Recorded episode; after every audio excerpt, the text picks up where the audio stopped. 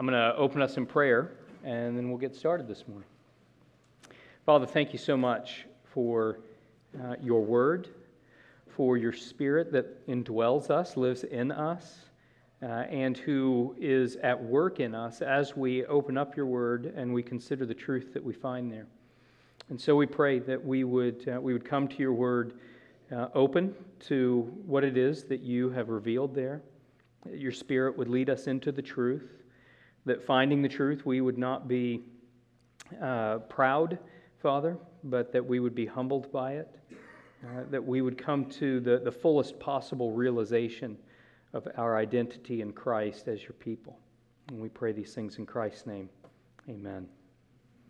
Okay, so we are going to spend a few weeks, not sure yet how many it's going to be, uh, taking up really this question of uh, the modern nation state of Israel, established in 1948. Is that the fulfillment of prophecy? Uh, is the nation state of Israel today uh, God's people? And so uh, it's, it is not a simple question. Uh, what we find in Scripture requires us to pay close attention. Uh, and not only that, but uh, I would go so far as to say that the answer to those questions is not a simple yes or no. But we're going to have to make some distinctions. They're distinctions that Scripture itself makes, and so we believe they're wise distinctions. We're going to make a distinction, for example, between the Jewish people as an ethnic group and the nation of Israel as a political entity. What we're going to do in whatever time we spend together on this in the next few weeks is not a, uh, a class in geopolitics. Uh, it's going to be impossible for us not to touch on it briefly. Uh, but I, much as I have no interest in telling you who to vote for in elections, I have no interest in telling you uh, precisely how you should be thinking about the current conflict. It's a geopolitical conflict. I have no expertise in geopolitics. I have an opinion, just like all of you have, right? Uh, hopefully, our opinion is shaped by a right understanding of Scripture. Uh, and not a wrong understanding of Scripture when it comes to the question of how we should be thinking about the current conflict and about the problem that has been in place for decades. Uh, we actually, most of us as evangelicals, are thinking of it, we believe, biblically. What I mean by that is very few evangelicals come to this question and say to themselves, Scripture has nothing to say about this. The question is, are we coming to the question with a right understanding of what Scripture has to tell us about it? Right? And so, uh, this current conflict in particular raises these questions perhaps in a new way, in a, uh, a more urgent way. Uh, and modern American views of the situation, especially among evangelicals, have been heavily influenced by a particular interpretation of Scripture. Uh, that interpretation has a name, it's called dispensationalism. And I'm not going to dive into that now, but we will before we're done. We're going to have to sit down and carefully unpack dispensationalism and what it teaches and, and ask is that what Scripture says? Uh, and then I don't want to just try and take away that particular understanding, if that happens to be your understanding. I want to provide you with a better understanding. Uh, and, and we're going to, to have to go into God's Word to do that. It's not going to be merely my opinion. If you're not in the habit of bringing your Bible to church, please do bring it with you. We're going to be uh, in it quite a bit as we go through this study. I, again, I, I, don't want to, uh, to simply give you a, a theological framework. Uh, no matter how much that framework is built upon God's Word, I don't want to assume that. I want to be able to show you where it is in God's Word and why it is from God's Word that we believe that this is what it says. Uh, and so, um, this Sunday school series is intended to bring us to Scripture to ask and answer the questions, these sort of thesis questions. Who is the modern nation state of Israel? How should we be thinking about them uh, according to God's Word? And is, is there, are they Israel? Are they the Israel of God? And if not, who is? And so, in doing so, I hope uh, we'll, we'll uh, find a more biblical way to think about current events. And more importantly, I hope you'll come to recognize even more deeply your true identity as one who is in Christ. So that's why we're doing this, and uh, I'm actually excited about it. Uh, I'm not, not at all concerned about uh, dipping our toe into something that can be difficult and controversial. I think it's very, very important. The question of who is Israel uh, is a question that goes to the very root of our identity. If we get this wrong, you, you may not realize this, but if we get this wrong, we misunderstand all of the promises of God. All of the promises of God are made to Abraham and his offspring, and no one else. We, that's not the Old Testament, that's the entire Bible. If you are not in Abraham, if you are not a child, a son, a daughter of Abraham, the promises are not for you. That's what's at stake as we come to this question. And it's why uh, dispensationalism, we'll talk about it again, we'll talk about it more in a little bit. But uh, it's, it's why dispensationalism, having become the most prominent view held by evangelicals, and, and having been the most prominent view since about the middle of the 20th century, it's why we still are fighting it and pushing back on it and teaching about it and teaching against it because it, it doesn't just get some peripheral things wrong. What it gets wrong strikes at the very heart of what God has revealed about himself and what he's doing in the world. And so I'm going to back all that up as we go. Before I get started, though, um, some important caveats. And this is where this is the most dangerous part of the entire series, right here, okay? Um, there's, there's two ways potentially, that I'm going to upset you over the next few weeks. One is because the view of Israel that I describe, that I uh, present and defend from God's Word, is so very different than what most evangelicals believe. Uh, that uh, you're, you're going to be per- potentially upset by that view, right? Um, and that's okay. That's okay. Uh, I've, I've been very upset before when I was presented with views that I didn't agree with as well, even if those views turned out to be correct later. I, I came to an understanding later that they were correct. I want you to understand it is not my intention to upset. Now, I want to present the truth. I want to do it uh, with confidence because I am confident in it, but I want to do it with humility as well. Uh, those of you who have been in Sunday school with me before, you know I'm very happy to answer questions. Uh, and we don't have to wait till the end of the class. If you have a question, raise your hand. For some reason, if you're over here, I'm not likely to see it. So somebody's got a point. I don't know why I missed the hands over here, but uh, somebody yell and let me know there's a hand I'm missing. Uh, I'm happy to stop right in the middle of whatever I'm doing and answer questions. There are, uh, there are a lot of fundamental uh, aspects of this discussion that I'm going to try to unpack. I, I, I don't want to gloss over something and take for granted that everybody knows and understands it. But I've been doing this for a very long time, and it's possible I might even have lost touch a little bit with what people don't know, right? Uh, and so uh, I've also been ministering in, in, out of this belief for a very long time. And so I'm going to try not to assume that these things are all known and understood by everybody. But if I, if I say something and you're like, I have no idea what he's talking about, you're probably not the only one. Would you raise your hand and ask me to pause and explain it? And I'll be happy to do that. The, uh, the other way I might upset you and this is completely unintentional. You should not be upset because if you are, you, are hearing something I'm not saying. Uh, what Hamas has done is wicked. It is absolutely wicked.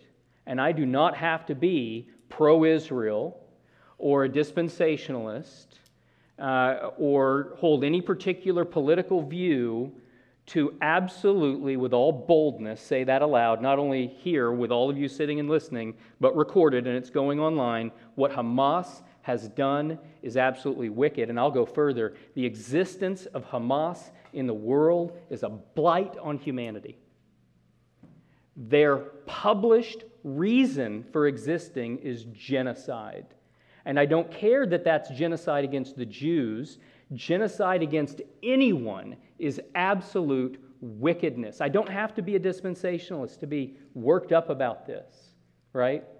I want you to hear me say that with absolute clarity. And the reason I need to say that so clearly is because what I'm going to end up telling you over the, the course of this study is that the modern nation state of Israel is not the fulfillment of biblical prophecy. And I don't want you to hear me saying that and because of the, the politically charged nature of our culture, begin to say to yourself, oh, Matt's pro Palestinian. Matt's not a supporter of Israel. The question of whether I'm pro this or anti that has very little to do with my understanding of their identity. They are a modern nation state. They have the right to defend themselves. In the course of defending themselves, there will be collateral damage.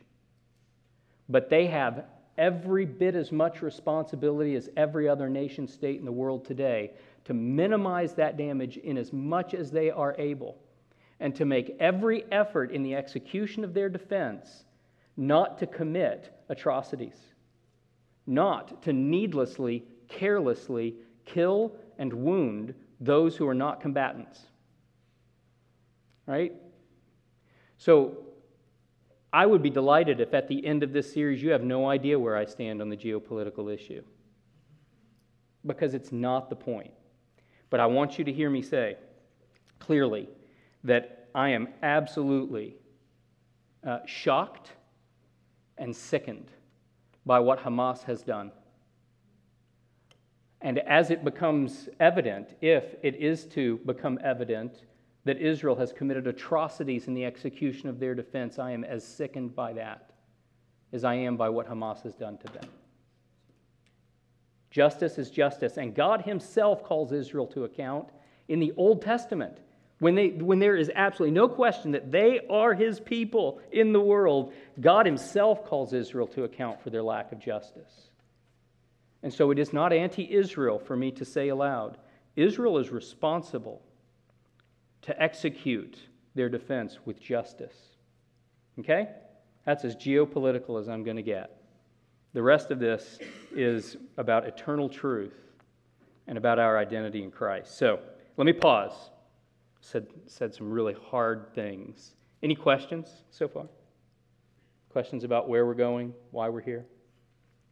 I don't mean existentially why we're here. I'm kind of hoping all of our ministry is seeking to answer that question over time. Okay. Well, that said, uh, we've got to establish some, some basics, some foundations here. Uh, and so, uh, the, the first thing that I want to do, and I've done this before, and you may think, why are we doing this? But it's a context that you need. I want to walk through Old Testament history. We're going to do it pretty quickly, uh, pretty basically, but you need to have the big picture, okay? Uh, and we're going to kind of do it by book. Uh, so when we open up Genesis, and you've seen this in the, the series that we're in now, Genesis 1 through 3 tells us the story of God creating all things and establishing a covenant with Adam in the garden that perfect obedience will lead to eternal life, and any rebellion will lead to death. And that Adam is doing this, we find out, as a representative for all of his offspring. Adam, as you know, sins. Genesis 3, God comes and pronounces a curse. Uh, but he also, in the midst of pronouncing that curse, announces deliverance. Genesis 3:15. Uh, Genesis 3, from there throughout the rest of Scripture, God is progressively revealing his work of redeeming us from that sin and guilt that belongs to us. And it's a just guilt, right? We, we are genuinely guilty. Not only because Adam did that as our representative, but because we show ourselves to be his sons and daughters by sinning. Right? We, we were represented by him. We have become sinners, and we sin because that's who we are. God is delivering us from that sin and guilt and restoring us not only to a position of innocence, but, ab- but, but positive righteousness by the finished work of Jesus Christ. So when we come out of that Genesis 3 and the curse and the, the first uh, pronouncement of the gospel and deliverance, we're going to see God begin to unpack this in redemptive history. So that as we, we go on into Genesis through uh, the flood narrative and Babel, we come to the, what we call the, the patriarchs to Abraham, which is where we are in our sermon series. And God comes to Abraham and he establishes a covenant with Abraham. And in that covenant, he makes promises. That's what a covenant is. God comes to Abraham and he makes promises to Abraham.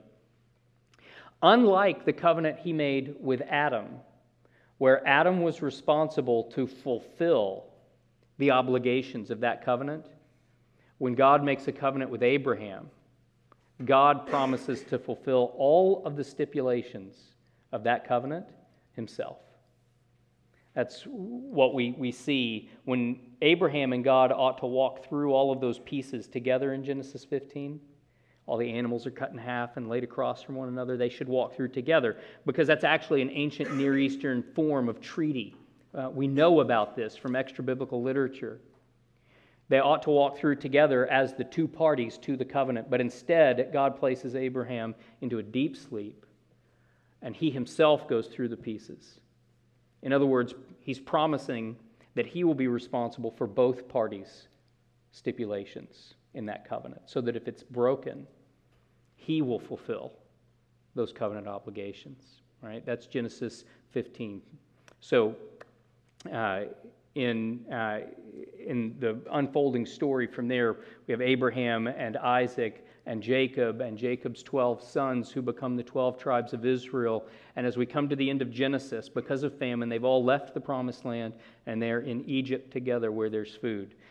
And when you open up Exodus in the next book of the Bible, we've skipped forward hundreds of years.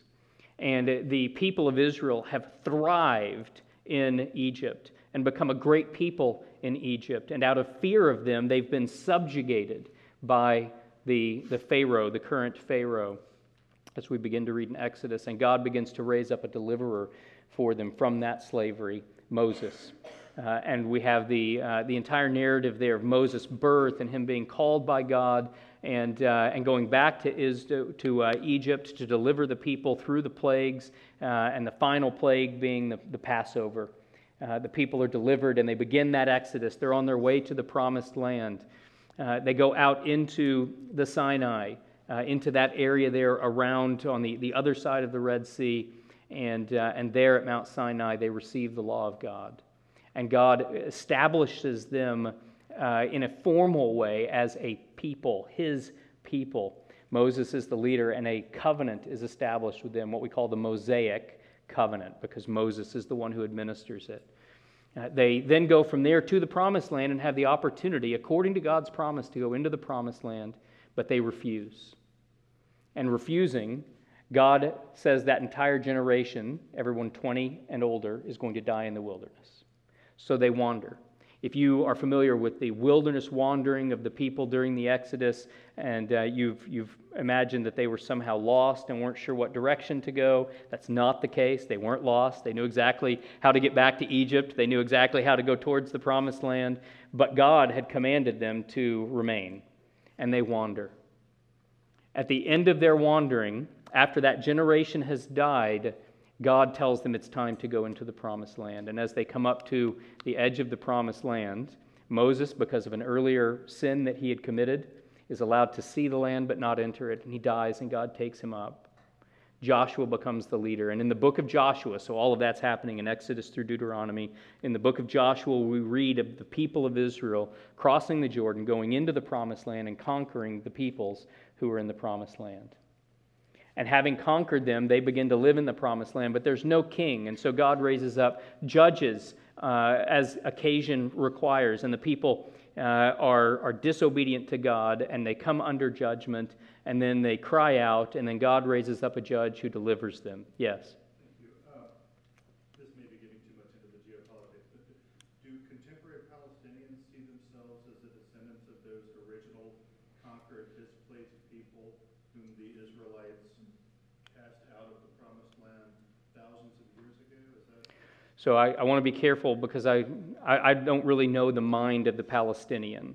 Uh, my, I, I believe it's possible, certainly. Um, Palestine and Palestinian is actually just the, the word Philistine.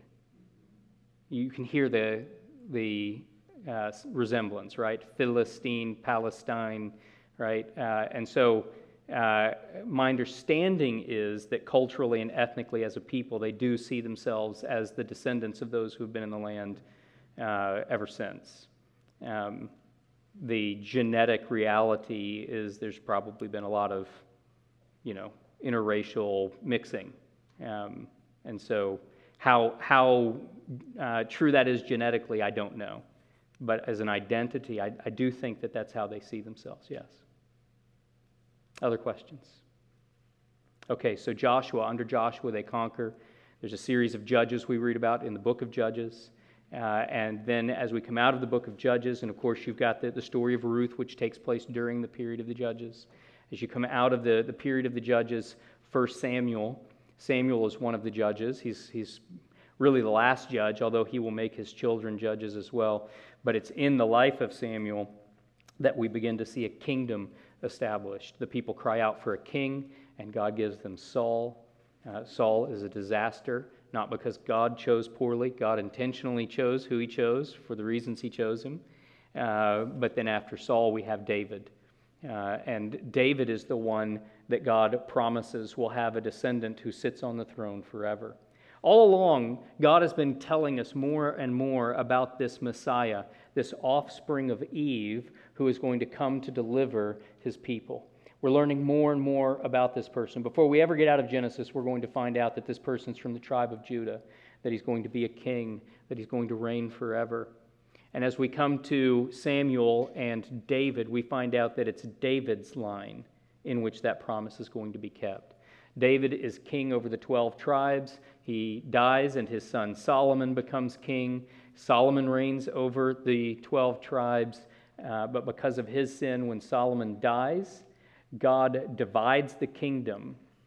Ten tribes uh, rebel against Solomon's offspring, Rehoboam, and they follow instead another man as king, Jeroboam. And that northern ten tribes under Jeroboam, from that point on, is known as Israel. That's the, the name most often used to describe that entity. Uh, the two tribes in the south, Judah and Benjamin, are known as Judah and David's offspring will rule in an unbroken line on the throne of that southern kingdom, Judah, uh, all the way up until the Babylonians defeat them and cart them off into captivity. They'll keep track of that line, that familial line. Uh, and offspring of David will, when they are allowed to come back to the land, you can read about it under Ezra and Nehemiah uh, when they come back to the land, it's, it's an offspring of David who will be a sort of governor and have a leadership role to play. But there will be, in the Old Testament, the people of Israel will never again be sovereign over their land. Uh, between the Old and New Testaments, there's a brief period of sovereignty uh, that you can read about in uh, the Roman Catholic Bible, in those extra books that they put between the Old and New Testament. There's some history books in there called Maccabees. And you can read about the Maccabees and how they revolted and gained independence, uh, but it's a short lived independence. It's long gone by the time we get to the New Testament, which, uh, when the Old Testament ends, when God stops speaking to his people, when there is what God himself refers to in the prophets as a famine of the word, uh, that, that lasts for about 400 years.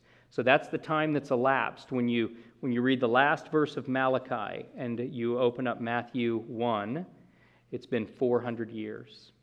Uh, and so, in that 400 years, yes.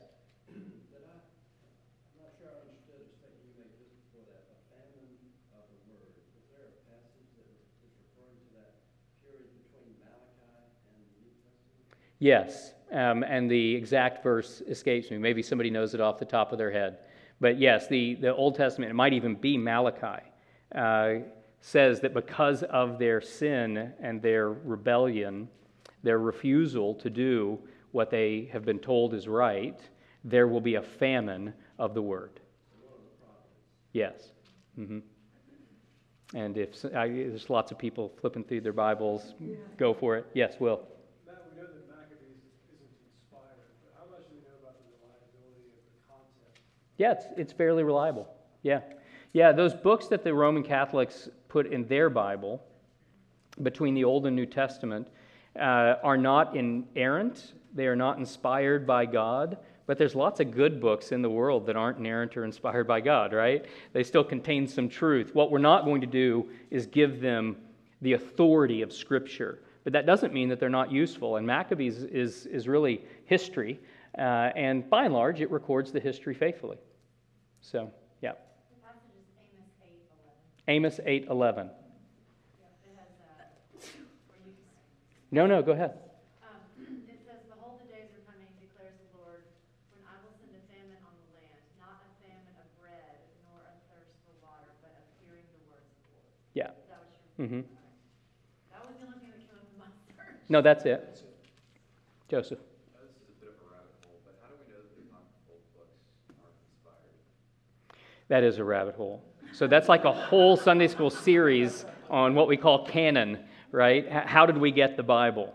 Um, and so the, the short answer I'll give you is that one of the, the key elements uh, that was at play in the establishment of Scripture was that, uh, that the entire church at the time, that this is in the first few centuries, recognized uh, these works as biblical. They recognized them as, as coming from God, uh, often because the author was an apostle and had that authority, uh, or because the content was consistent with the apostolic teaching and the rest of Scripture.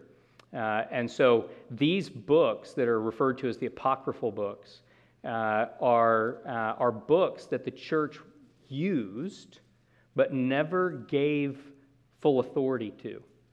And, uh, and in fact, no, no uh, council of the church ever said these books are, are scripture. Uh, the church never made any formal statement in any way uh, giving full canonical authority to these books. But the church did recognize their usefulness. And so the church used them, though they did not give them the status of Scripture. Uh, there's no formal statement on these books and their authority until the Reformation, at which point the reformers drew a bright line and said these books are inspired and authoritative and have always been accepted by the church in history as inspired and authoritative. These books have never been accepted, and so we, we reject them as scripture, right? Uh, the Roman Catholic Church in the Counter Reformation, for the first time, said, no, yes, they are scripture, right? Their response to the Reformation was to affirm the biblical, scriptural, inspired status of those books. Uh, and that's been a, a significant distinction between Roman Catholic and evangelical ever since. Right? Okay. Anything else before we continue? Yes. Um, I'm interested in, I guess, this is another slightly political, um, thing, but it relates to God's word. Um, so throughout the Old Testament, Israel is commanded to kill everyone as they're coming into the land, like women and children included. Mhm. Um, and I'm curious if Israel has made the choices that they've made because of this, or if that's just a coincidence or, you know, they're, I mean, obviously it's unjust in this time, you know, after the resurrection of Christ. We know that, but they don't. Um, Yeah, so the question, and if I'm, if I, the way I state it isn't what you're asking, please correct me.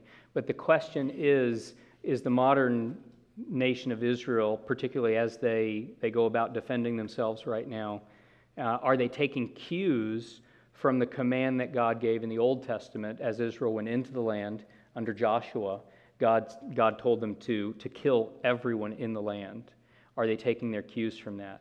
Uh, and I, I would, my, my suspicion is they are not, uh, though they might be happy to use that, right, uh, as a polemical, you know, response, a defense.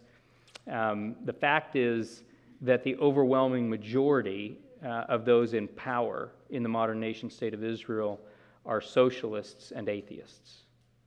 Uh, they are not religious Jews.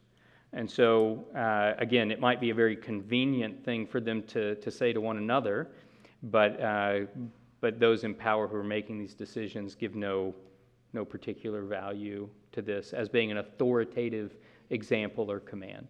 So, yeah. Eighty-five percent of Israel is secular. Uh, it's a misunderstanding that most Americans have, that they think that, you know, they're religious, they're not. Even To underline that, you're not seeing anything in the media, and I'm tracking this very closely, where they make that, I mean, they don't even come close to using that. There, it's all uh, hangover, it- that sounds derogatory. It's all uh, a continued uh, injury from the Holocaust. And they base their, their freedom to respond as necessary based on that. So it's really quite secular. And from a geopolitical perspective, they've been failed over and over again. Uh, you know, America has, when it suits us, uh, been a friend. But, uh, but the vast majority of the world not only failed them in the Holocaust, but has continued to fail them ever since. There's a, a very strong sense of nobody's going to take care of us but us. If we don't take care of us, then we will be extinguished. And you say, well, that's dramatic. Except that Hamas has as their stated purpose the, the absolute genocide of all Jews from the world. And they will say it out loud. This is not a secret, it's not an argument. They don't dispute it. They will proudly tell you this is why they exist, and that they will exist until they accomplish it. And they live not, not near Israel, they are there, right? They are right there. Uh, if you've got a, a map in your Bible in the back, turn back to that map and really, it, it, should be just about any of the maps that has Israel, Palestine, and look at Gaza. It's on the coast at the southern end. Okay, that's Gaza. It, it existed in David's time in the Old Testament. It exists today. It's the same city. Uh, that's where this is happening. It's right up in the middle of their, their nation, their land. So, uh, so the idea that they've got you know this this very strong sense of we, we're going to defend ourselves, and we're definitely not going to be told by the people who have failed us over and over and over again how to defend ourselves, right? Okay, so we come to the New Testament. The New Testament is Christ, He's the, he's the fulfillment, all of the anticipation. Yes? Uh, yes. Uh, I mean, I mean, from what, uh, my understanding with Hamas, I mean, I know they have a rather sizable track record of using civilian centers like hospitals and stuff like Mm-hmm. or military um, sites like command centers, rocket sites. I think that uh, one explosion over a hospital located in Gaza was actually caused by one of their rockets misfiring in parking lot. Um, and as a result, Israel is kind of in a tough spot where more or less it's in it un- unavoidable for to, um, you know, to at least prevent some civilian cal- casualties. Yeah, at the that's very right. least. Yeah, that's right. I think as far as Hamas is concerned, it may, like, wh- whether willing or not, they're, since they're mu- Muslim primarily, as far as like religiously they're concerned, um, civilians dying would just be considered martyrs. Yeah, and I, I, I don't mean to, I, I'm not by nature an extreme skeptic. I might be a skeptic, but I'm not an extreme skeptic. Uh, on the geopolitical, I would just encourage you not to believe anything you read in the press. Like literally all the numbers we're getting from Gaza are from Hamas. They're the ones telling us. And they're also, at the same time, denying that they came into Israel and killed anybody. I'm not making that up. The head of Hamas is publicly denying that they did anything wrong. And they're the ones telling us what's happening in Gaza. So maybe they're telling the truth, maybe they're not, I don't know. But I'm not going to just assume it's true because somebody in charge said so. Uh, we, we've just got to be, we've, we've got to be wise as we consume this media, okay? So, uh, the New Testament, Christ, who's been promised since Genesis 3:15, comes. And everything that the Old Testament told us to anticipate about this Messiah, about this king, this prophet, this priest, everything is true of Christ. He comes and he fulfills those things. And we have the, the narrative of that earthly ministry of Christ in the four Gospels Matthew, Mark, Luke, and John.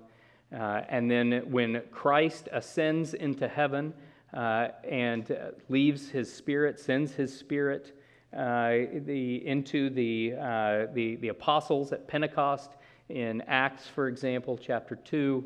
Uh, we have the beginnings of what we recognize today as the church, although we, uh, we're going to make less of a, uh, a, bright demarcation between the Old Testament and the New Testament people of God. We'll talk about that more when we get into dispensationalism. Uh, but th- there is a continuation of all of God's promises. In fact, what from the Old Testament perspective looks like a single event is actually two events. So that some of what God has promised the Messiah would do, Christ has done. And some of what God promised the Messiah would do, Christ will do when he comes again. Some of it is unfolding even now progressively.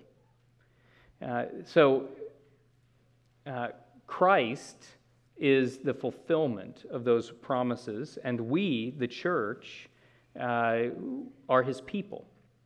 Uh, we, uh, we are the, the ongoing people of God in history. And that's really the, what's at question here, right? In the whole series, the whole uh, series of lessons we're going to do here. So that's, that's a quick history.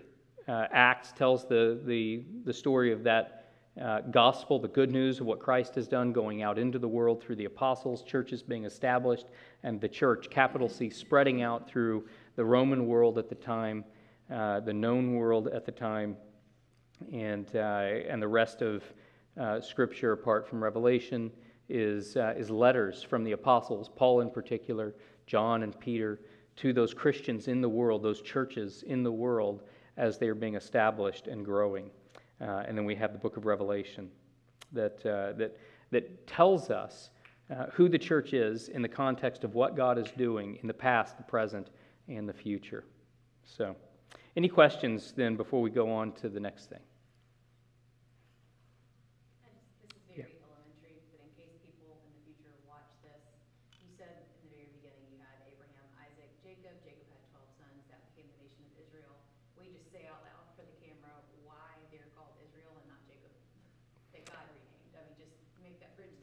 Yeah, why they're called Israel and not Jacob. So I'm to I'm to do that in the next section.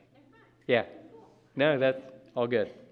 So what, uh, what we need to do now is we need to talk about some key words, some, some themes that we see in Scripture, because both dispensationalism and covenant theology, which is, is our view, it's the name for our understanding, both of these systems uh, recognize these as themes, but they're going to, to understand them very, very differently.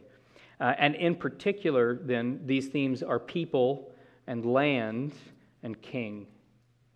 People and land and king, king and kingdom. Uh, and what we'll do with the, the last few minutes we have today is we're going to move through people. First of all, the people of God in the Old Testament are referred to as Israel. Now, Israel can actually refer to half a dozen different things. And we have to be careful when we're reading any specific use of the word Israel in the Old Testament. We have to be careful to pay attention to who it's referring to. Because even in the Old Testament, it does not necessarily always refer to exactly the same thing. So, uh, and before we look at the different uses, I also want to say this Israel is one name. God gives other names to his people. Uh, and so he will refer to them as Jacob, especially in the prophets. He'll cry out to Jacob. Well, he's not crying out to the historical person, he's crying out to the people, right? They are named according to their father. All 12 tribes of Israel are descended from the man, Jacob. Uh, and we're going to talk about how Jacob's name is changed to Israel in a minute. Sometimes they're referred to as Judah. Sometimes they're referred to as Jerusalem. Jerusalem is a name that can refer to a literal city. But it can also be uh, because that, that city is where God's temple is, and it's the center of, of their worship, and God is the one who appointed that city as the center of their worship, and his king reigns from Jerusalem. God can use the word Jerusalem and mean his people. That's actually uh, uh, a, a, a, figure of speech that we refer, refer to as synecdoche, which is spelled uh, in a very unexpected way. Synecdoche, right? S Y N E C D O C H E. Synecdoche. It's where you, you use the part to refer to the whole. And it's, it's a figure of speech we see used in lots of different languages and cultures, and it's no less used in the, in the Old Testament and in the New for that matter. So, when we read, particularly in the prophets, of Jacob or Jerusalem, Jerusalem's used in the Psalms a lot. Uh, we're not supposed to read that in the Psalms usually and imagine just that city or even just its citizens. Uh, it's, it's talking about all of God's people. And in fact, it's in the Psalms, right? That it, it it's one of my favorite Psalms. It's in the Psalms that, uh, that God says, Of these other peoples, it will be said, This one was born in Jerusalem. What a weird thing to say. Why take somebody who's not an Israelite and say of them that they were born in Jerusalem when clearly they weren't? What's the point there? It's because Jerusalem, in that instance, is standing in for. Uh, as a figure of speech, it represents the people of God. If you belong to God, you were born in Jerusalem. Not literally physically born in Jerusalem, you are a son, a daughter of Jerusalem. This is where your citizenship is. That's the point, right? So, um, so you've got different words used to describe the one people of God Jacob, Judah, Jerusalem. Uh, even Israel is coupled with other words quite often. It's the people of Israel, the sons of Israel, things like that, right? So, what can Israel refer to? Israel can refer to the individual, Jacob. The very first instance of the word Israel being used in Scripture is Genesis chapter 32, verse 28. Genesis 32, 28. God says to Jacob, From now on, your name will be Israel. Now, he says the same thing to him in 35. And from chapter 35 on, I'll say almost exclusively, the text refers to him as Israel. It may be exclusively. I didn't, I didn't do an exhaustive check on that. Uh, but there's at least a dozen or two dozen even instances of him being referred to as Israel, the man, Jacob, being called Israel. This is, this is why the people are called Israel, because they are all descended from him. It can refer to the people ethnically and culturally, that is, without sovereignty, without land, even in the midst of slavery they are identified as a people by the name Israel. Exodus 1 7 is an example of this. In Exodus 1 7, and I'm going to turn real quick and just read this. In Exodus 1 7, as I told you earlier, in the context of the, the narrative of the Old Testament, Exodus 1 7, we, we begin with 1 verse 1 and we've, we've leapt ahead in history, hundreds of years from the, the end of the story of the patriarchs Jacob, the 12 sons. There are mighty people now in Egypt. These are the names of the sons of Israel, verse 1. When you look down at verse 7, but the people of Israel were fruitful and increased greatly. They multiplied and grew exceedingly strong. So already they're identified as a people under the name Israel. They're not only not in the promised land, they're not only not sovereign, they're slaves in a foreign land, and they have this identity. So uh, Israel can refer to them as a people completely apart from the question of land and sovereignty. They're an ethnic, cultural people, Israel. It can refer to this same people identified nationally and still predominantly ethnically when they have land and sovereignty. So when you go to 1 Samuel chapter 13, you'll see an example of this. Now they are in the land, uh, and uh, 1 Samuel 13, verse 1. Saul is king. He's just been made king. So they are in the land and they are sovereign. Saul lived for one year and then became king, and when he had reigned for two years over Israel. So now they have a, uh, a national identity. They are a nation in the world uh, with uh, you know, boundaries to their land over which they are sovereign. And they're called Israel. So Israel can refer to them in that way. Uh, it can refer to the Messiah. The Messiah is called Israel in the Old Testament. Look at Isaiah chapter 49. And again, I'm, it's not like these are the only examples, and I found the one place where, where this is done. Uh, all of these are, are just illustrations, they're just showing you uh, examples of where it's done. In uh, Isaiah 49, uh, Isaiah has a series of passages here in this part of the book that we call the servant songs, where uh, God, through the prophet Isaiah, speaks of his servant. And he speaks of who he is to the servant and who the servant is to him. And he speaks of what the servant will do in the world. And the, the, the servant is Christ. In fact, the most famous servant song in Isaiah is Isaiah 53. Isaiah 53 is one of the servant songs. And these servant songs are about Christ. So when we come to Isaiah 49, which is, uh, in fact, in my ESV, it says the servant of the Lord. That's the, the heading on this chapter. He, he begins this servant song, and in verse 3, he says, And he said to me, that's Christ speaking, and he said to me, You are my servant, Israel, in whom I will be glorified. Now, if you're not aware of the fact that Israel can refer to an individual, you might push back and say, no, he's talking about the, the, the, whole people. He's talking about everybody. But he's not. He's talking about an individual. Uh, and uh, I know there's at least two people out there this morning who can look it up in the Hebrew. I didn't. I wish I had. If you want to look it up in the Hebrew quickly, you, you should. Isaiah 49 3. I assume the numbering is the same in the Hebrew. Uh, I'm curious if you is singular. I'm almost certain it is. You, singular, are my servant Israel. Anyways, uh, so we've got this example of Israel referring to the Messiah. That's going to be really important in a week or two when we come back to our question of who is Israel. And then finally, it can refer to a people spiritually identified rather than ethnically identified. And this truth really throws the, the earliest church that's predominantly Jewish in Jerusalem, in, in particular, really throws them for a loop.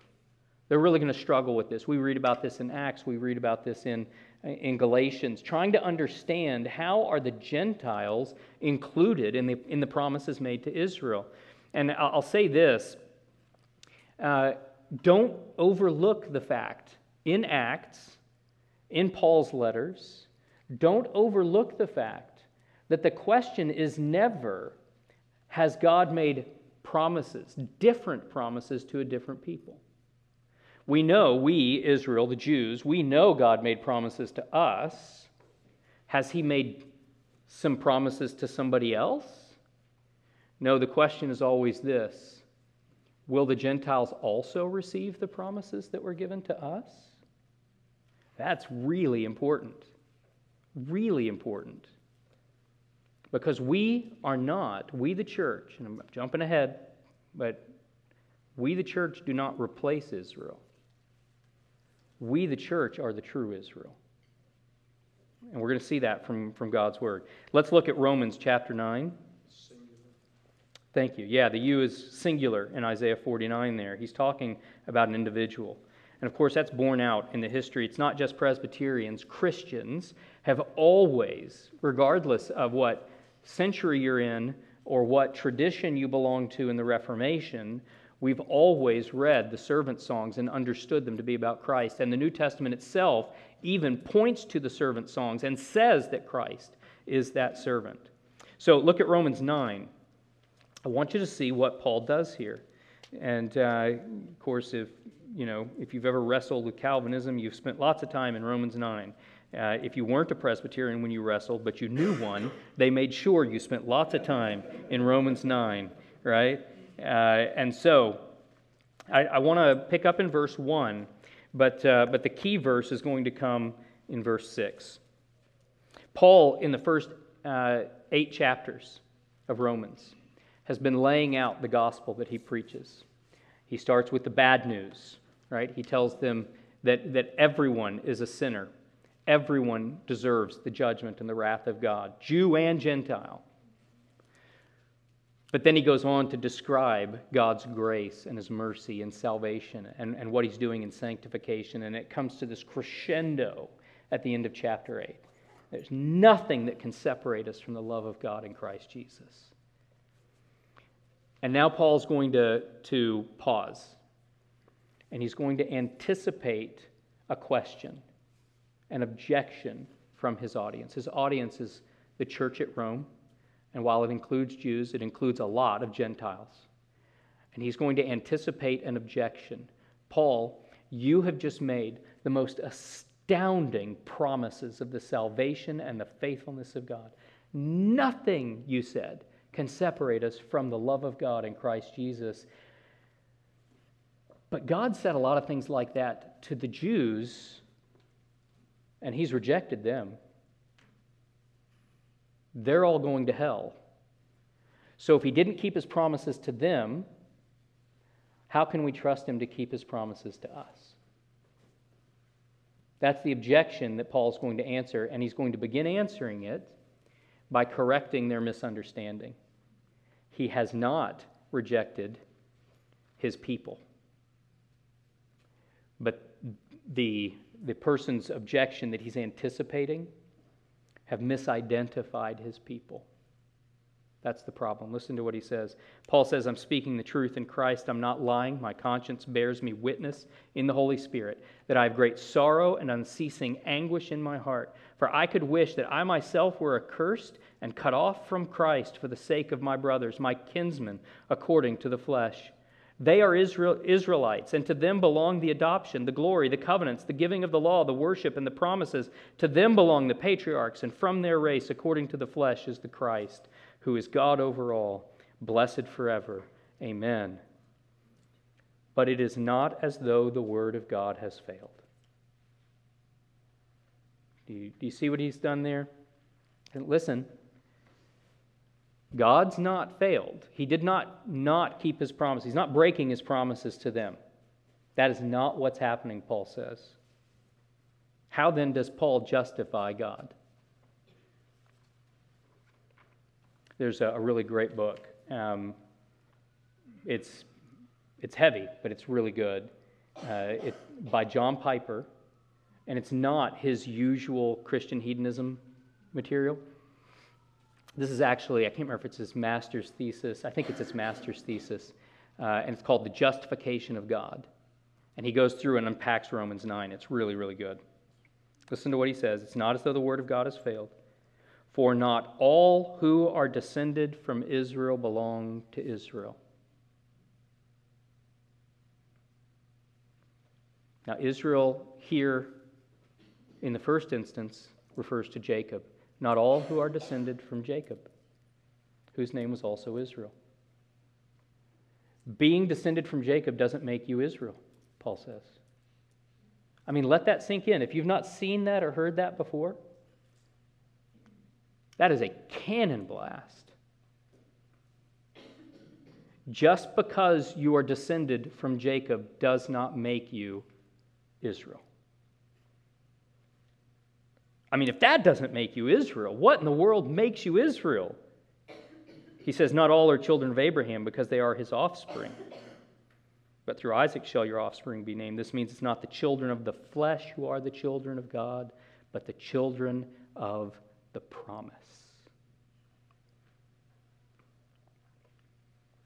God didn't change directions in the New Testament. The New Testament is the, the ongoing unfolding in history of God's reclamation of his people.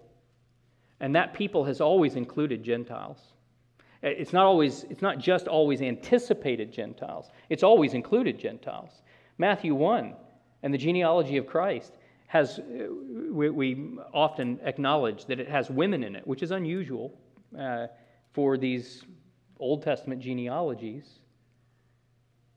But the women are Gentiles, right? It's Rahab, who's not just a woman and not just a Gentile. She's got a lot of other things going on that you would think would exclude her from the, the, the heritage of Christ.